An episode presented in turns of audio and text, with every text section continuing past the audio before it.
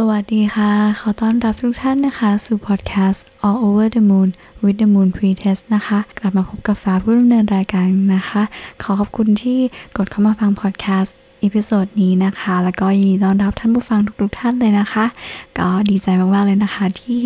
ได้กลับมานะคะทำพอดแคสต์อีกครั้งหนึ่งนะคะ หลังจากที่ห่างหายไปสักพักหนึ่งเลยนะคะ วันนี้ก็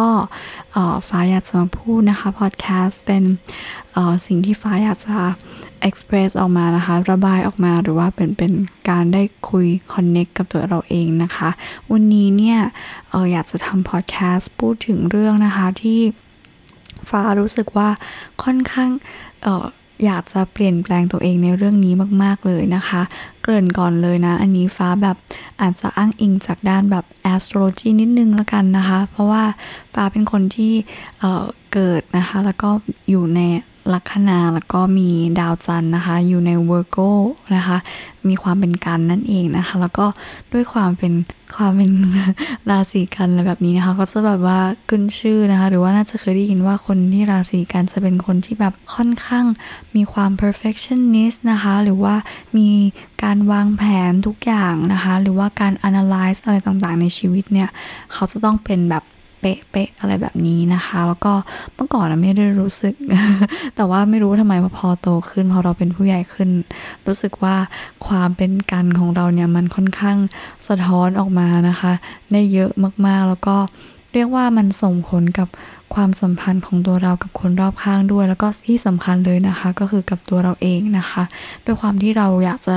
ให้ทุกๆอย่างมันออกมาดีเสมอนะคะ ไม่ว่าจะทำอะไรเราก็อยากจะทุกอย่างมันต้องแบบ ไม่มีความผิดพลาดเลย หรือว่าต่อให้บางครั้งเราทำอะไรออกมาแล้ว เราก็จะยังรู้สึกว่าเรายังทำได้ดีไม่พอ ยังเก่งไม่พอ หรือรู้สึกว่าเราไม่ happy กับสิ่งที่เราทำอะไรแบบนี้ทั้งที่คนอื่นเนี่ยเขาอาจจะบอกว่าเฮ้ยมันดีอยู่แล้วนะ หรือว่าจริงๆเนี่ยเราไม่ได้แย่อย่างที่เราคิดเนาะแต่ว่ามันเป็นแบบสิ่งที่เรารู้สึกกับตัวเราเองนะคะก็เลยรู้สึกว่ามันเป็นเหมือนแบบปมในในใจของตัวเราเอง หรือว่าเป็นสิ่งที่เรารู้สึกแหละแต่ก็ ไม่รู้ว่าจะจัดการหรือว่าจะแก้กับจุดนี้ได้อย่างไรดีนะคะ แล้วก็เลยเหมือนแบบช่วงที่ผ่านมาได้ลองหยิบหนังสือนะคะ ได้ไปซื้อหนังสือนะคะ เล่มวาบิซาบินี้นะคะ จริง ๆ ฟ้าเห็นคนอ่านเยอะมากๆแล้วแหละ แต่ว่าไม่ได้สนใจเองนะคะ แล้วเหมือนแบบมัวแต่ไปโฟกัส กับจิตวิญญาณนะคะ ด้านแบบ astrology อะไรแบบนี้ก็เลยแบบว่าไม่ได้สนใจเกี่ยวกับการอ่านหนังสือเล่มนี้อะไรแบบเนี้ย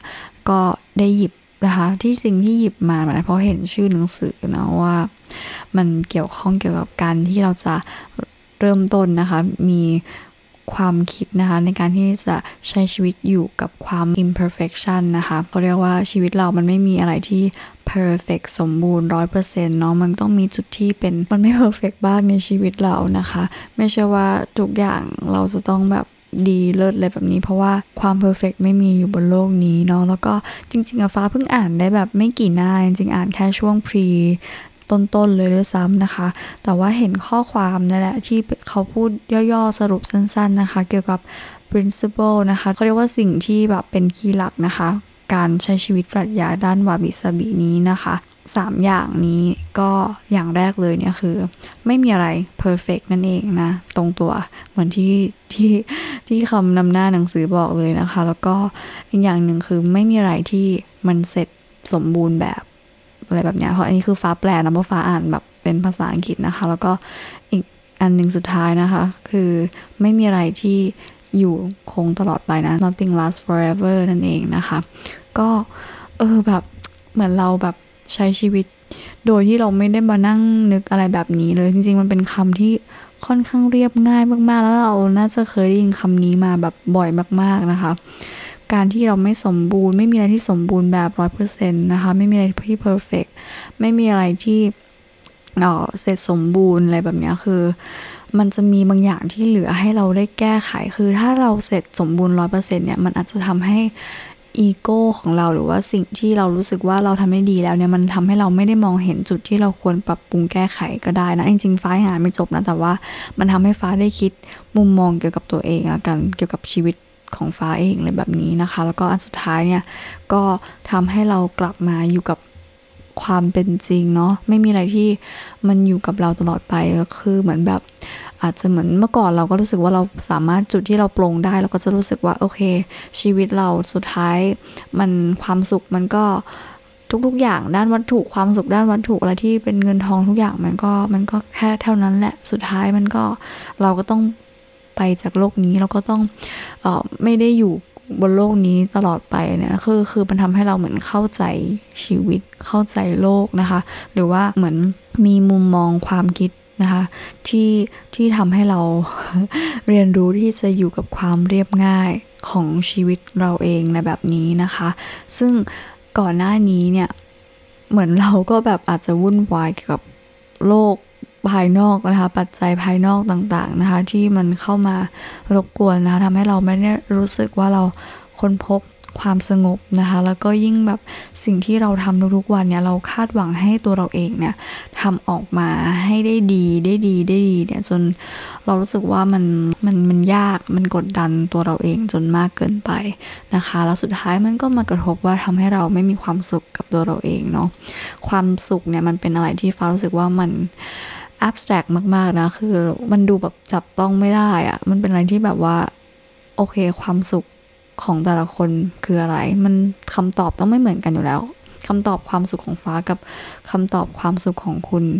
เราวัดกันไม่ได้เนาะไม่มีใครที่แบบอันไหนอันความสุขของเราดีหรือไม่ดีคือมันไม่มีใครมาตัดสินเราได้นะคะ สุดท้ายแล้วมันเบสออนนะ หรือว่ามาจากตัวเราเองเป็นที่ตั้งนะคะสำคัญเลยก็ตอนนี้แล้วกัน จุดนี้เนี่ย ตอนนี้ที่เราอยู่เนี่ย เรา เรารู้สึกอย่างไรนะคะ แล้วก็ในอดีตมีตรงจุดไหนที่ผ่านมาที่ทำให้เรารู้สึกดีหรือรู้สึกแย่นะคะ แล้วก็มันก็จะช่วยทำให้เราไม่กลัวหรือว่ากังวลกับอนาคตที่ยังไม่เกิดขึ้นนะคะ